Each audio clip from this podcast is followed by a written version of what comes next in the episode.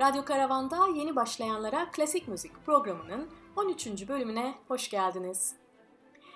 Eski TRT hafta sonu konserlerine bir gönderme niteliğinde cumartesi günleri 11'de radyokaravan.com'da yayınlanan bu program aslında ortalama 2 haftada bir yayınlanmak üzere yola çıksak da hayat koşulları el verdiğince ayda bir yayınlanabiliyor ve istenilen her an arşivden dinlemek mümkün. Bu bölümün arka plan müziği Lucero Tena'nın kastanyetli yorumuyla Geronimo Jimenez'den Intermedio. 19. yüzyılın sonlarına doğru filizlenen akımlardan post-romantizmin detaylarına girmeden önce kronolojik olarak 5. bölümden beri besteciler ve eser örneklerini sunduğum romantik dönem müziğini genel olarak tekrar hatırlatmak isterim. Kısaca gerçek dünya yerine idealize edilen dünyanın niteliklerine odaklanan romantizm, 18. yüzyıl müziğinin kuralcı klasik akımına baş kaldırarak bestecilerin kendini anlatma gereksinimine dönüşür. Yani 19. yüzyılın toplum-birey ilişkisi besteci-dinleyici ilişkisine de yansır ve büyük konser salonlarının çoğalmasıyla beraber halk konserleri de artarak giderek genişleyen ve orkestra ve opera eserleri sahnelenir. Sanayileşmeden kaçıp doğaya sığınan bestecilerin yine doğaya övgü niteliğindeki yapıtları romantik dönemin geleneği haline gelir. Virtüözitenin de gelişmesiyle birlikte romantik akımın müzik tekniği klasik dönemdeki dengeden uzaklaşarak abartılı hale gelir. 19. yüzyılın sonlarında ise besteciler 9. bölümde bahsettiğim Wagner'in etki alanına girerler. Çünkü Wagner geç romantik dönemin olgun çağında tonalitenin sınırlarını zorlayarak bir sonraki dönemin hazırlayıcılarından olur. Post-romantik bestecilerin ortak özellikleri ise betimleyici bir yöntemle uzun ve büyük çaplı senfonik eserler yazmalarıdır. 19. yüzyıl sonu felsefe ve edebiyatta olduğu kadar müzik tarihinin de en ilginç dönemlerinden olur. Yeni teknolojiyle hızlı bir çağa doğru büyük umutlar beslenen 20. yüzyılın arifesinde mevcut dünya kavrayışı da köklü bir değişime uğrar. Aydınlanmadan bugüne tüm değerler sorgulanır ve sanatçılar aykırı seslerini yükseltmeye başlarlar. Özellikle 1850'lerden sonraki döneme denk gelen post-romantik akımı, geç romantik dönem olarak da adlandırılıp aslen klasik ve romantik akımların ardılı ve modernizmin de hazırlayıcısıdır. Ortalama 100 yıllık romantizm çağı özellikle birazdan bahsedeceğim Mahler'den itibaren ayrılır ve devamında Strauss 1900'lerden sonra bestelediği operalarla romantizmi modernizme bağlayan önemli isimlerden olur. Rönesans'ın en önemli katkısı olan perspektif gerçekliğini yitirirken aykırı bir dünyanın yeni boyutları da açığa çıkmaya başlar. Örnekse heykeldeki mükemmellik de parçalanırken müzikte bastırılmış sesleri kırmak da daha sonra bahsedeceğim Debussy gibi bestecilere düşer. Şimdi tonal müziğin sınırlarını zorlayıp geleneksel yapıya yeni boyutlara e, yeni boyutlar kazandıran e, önemli bir besteci olarak senfonik yapıtlarıyla post-romantizmin duygusal anlatımına tipik bir örnek kabul edilen Avusturyalı Gustav Mahler 1860-1911 yılları arasında yaşar. 4 yaşından itibaren dedesinin piyanosuyla haşır neşir olan besteci ilk konserini 10 yaşında bir tiyatro salonunda verir. 15 yaşında Viyana Konservatuarına girerek armoni ve kompozisyon eğitimi alır. 3 yıl içinde mezun olup piyano dersleri verir ve beste yapmayı sürdürür. Aslında bestecilikten çok orkestra şefliğiyle tanınan Gustav Mahler, döneminin en titiz, çalışkan ve despot denilecek kadar otoriter bir orkestra şefi olarak ünlü yapar. Yahudi kimliğiyle de antisemitist bir tavrın hakim olduğu Viyana'da pek sevilmez. Senfonilerinde trajediyle hafifliği bir arada sergileme özelliği tırnak içinde garip bulunur. Şancılar ve enstrümanistlerin kapasitelerini zorlayan bir tavrı vardır bu özelliklerinden ötürü pek sevilmeyen ancak saygı duyulan biri olur. Devasa uzunlukta senfoniler yazar. Özellikle ikinci senfonisi 90 dakikalık süresiyle yazılmış en uzun senfonilerdendir. Ayrıca genellikle 4 bölüm olan e, senfonileri 5 bölüm yazar ve bölümlerin her birini isimlendirir. 4 bölümlü 4. senfonisi yaklaşık 60 dakikalık süresiyle bestecinin kısa senfonileri arasında yer alır. 5. senfonisinde eşi Alma'ya yazdığı 10 dakikalık aşk şarkısı Adagietto senfoninin en ünlü bölümü olur. Ayrıca 8. senfonisini de eşine adar. Bu senfoni kadın, erkek ve çocuk korolarının yanı sıra 8 solist şancı ile birlikte bini aşkın yorumcu gerektirmesi sebebiyle Binler Senfonisi adıyla da bilinir. Gustav Mahler kendinden önceki Beethoven, Schubert, Dvorak gibi bestecilerin 9. senfonilerinin devamını getiremedikleri gerçeğinden hareketle 9'un lanetinden kaçmak için 9. senfonisini adlandırmaktan kaçınsa da ölümünden bir yıl kadar önce bu senfoniyi de tamamlar. Nasıl ki Beethoven klasikten romantiğe bir köprü görevi görüyorsa, Gustav Mahler de romantikten 20. yüzyıla bir geçiş olarak nitelendirilebilir. Yine daha sonra bahsedeceğim Schönberg'i de etkisi altına alarak Viyana modernizminin öncüsü sayılır. Viyana Kraliyet Operası ve Viyana Flermoni Orkestrası'nda bir dönem yöneticiliğini yapan bestecinin döneminin ötesindeki eserleri ancak 1950'lerden sonra ilgi görür. 51 yıllık yaşamında sonuncusunu tamamlayamadığı 10 senfoni ve liedler yazar. Hiç opera bestelemez. Eserlerini Viyana'dan 2 saat kadar uzakta bir yazlık mekanda, doğa içinde bir kulübeye kapanarak ve doğadan esinlenerek yazar. Opera orkestrası yöneticiliği sırasında onun zamanına kadar uygulanmayan, temsil başlamadan ışıkların karartılması geleneğini de Gustav Mahler yerleştirir. Viyana Operası'nda kendinden önce ve sonra gelen şeflerin her birinden daha fazla temsil yöneterek tarihe geçer. Şimdi Gustav Mahler'in Titan başlıklı birinci senfonisinden Funeral March başlıklı üçüncü bölümünü e, dinleteceğim. E, Frere Jacques teması da e, ilginizi çekecek zannediyorum.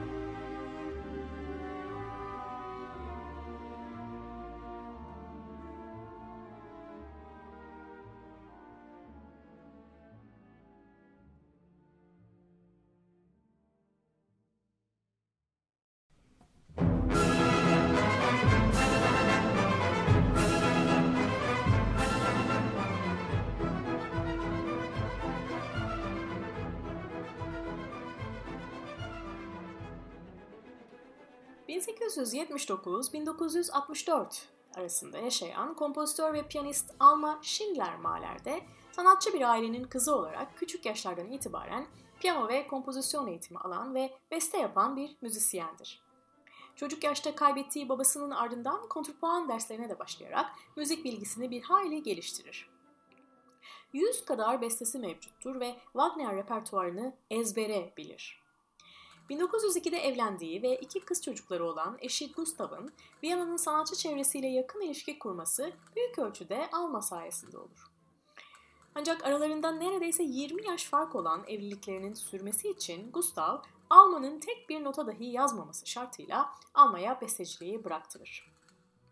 Oysa Alma Mahler, Schönberg'in de hocası olan Alexander von Zemlinsky'nin iyi bir öğrencisidir. Henüz 20 yaşındayken yaklaşık 100 lead besteler. 1910'da karısının bestelediği bugüne kalan sınırlı sayıdaki liedleri piyanoda çaldığını duyan Gustav Mahler hatasını anlayarak eşinin bestelerini yayınlatmak ister.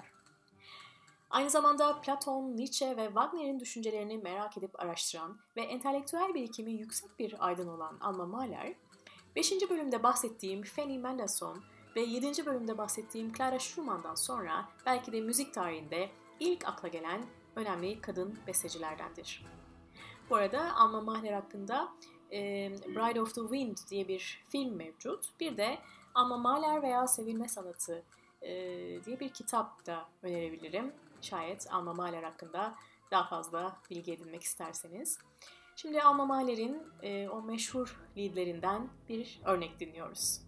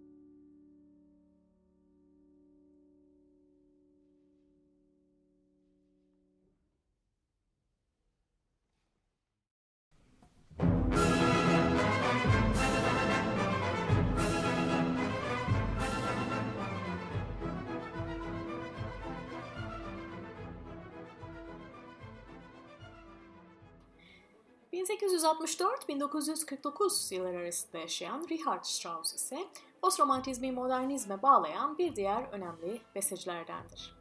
Babası Franz Strauss, Münih Saray Operası'nda kornocu olarak görev yapar.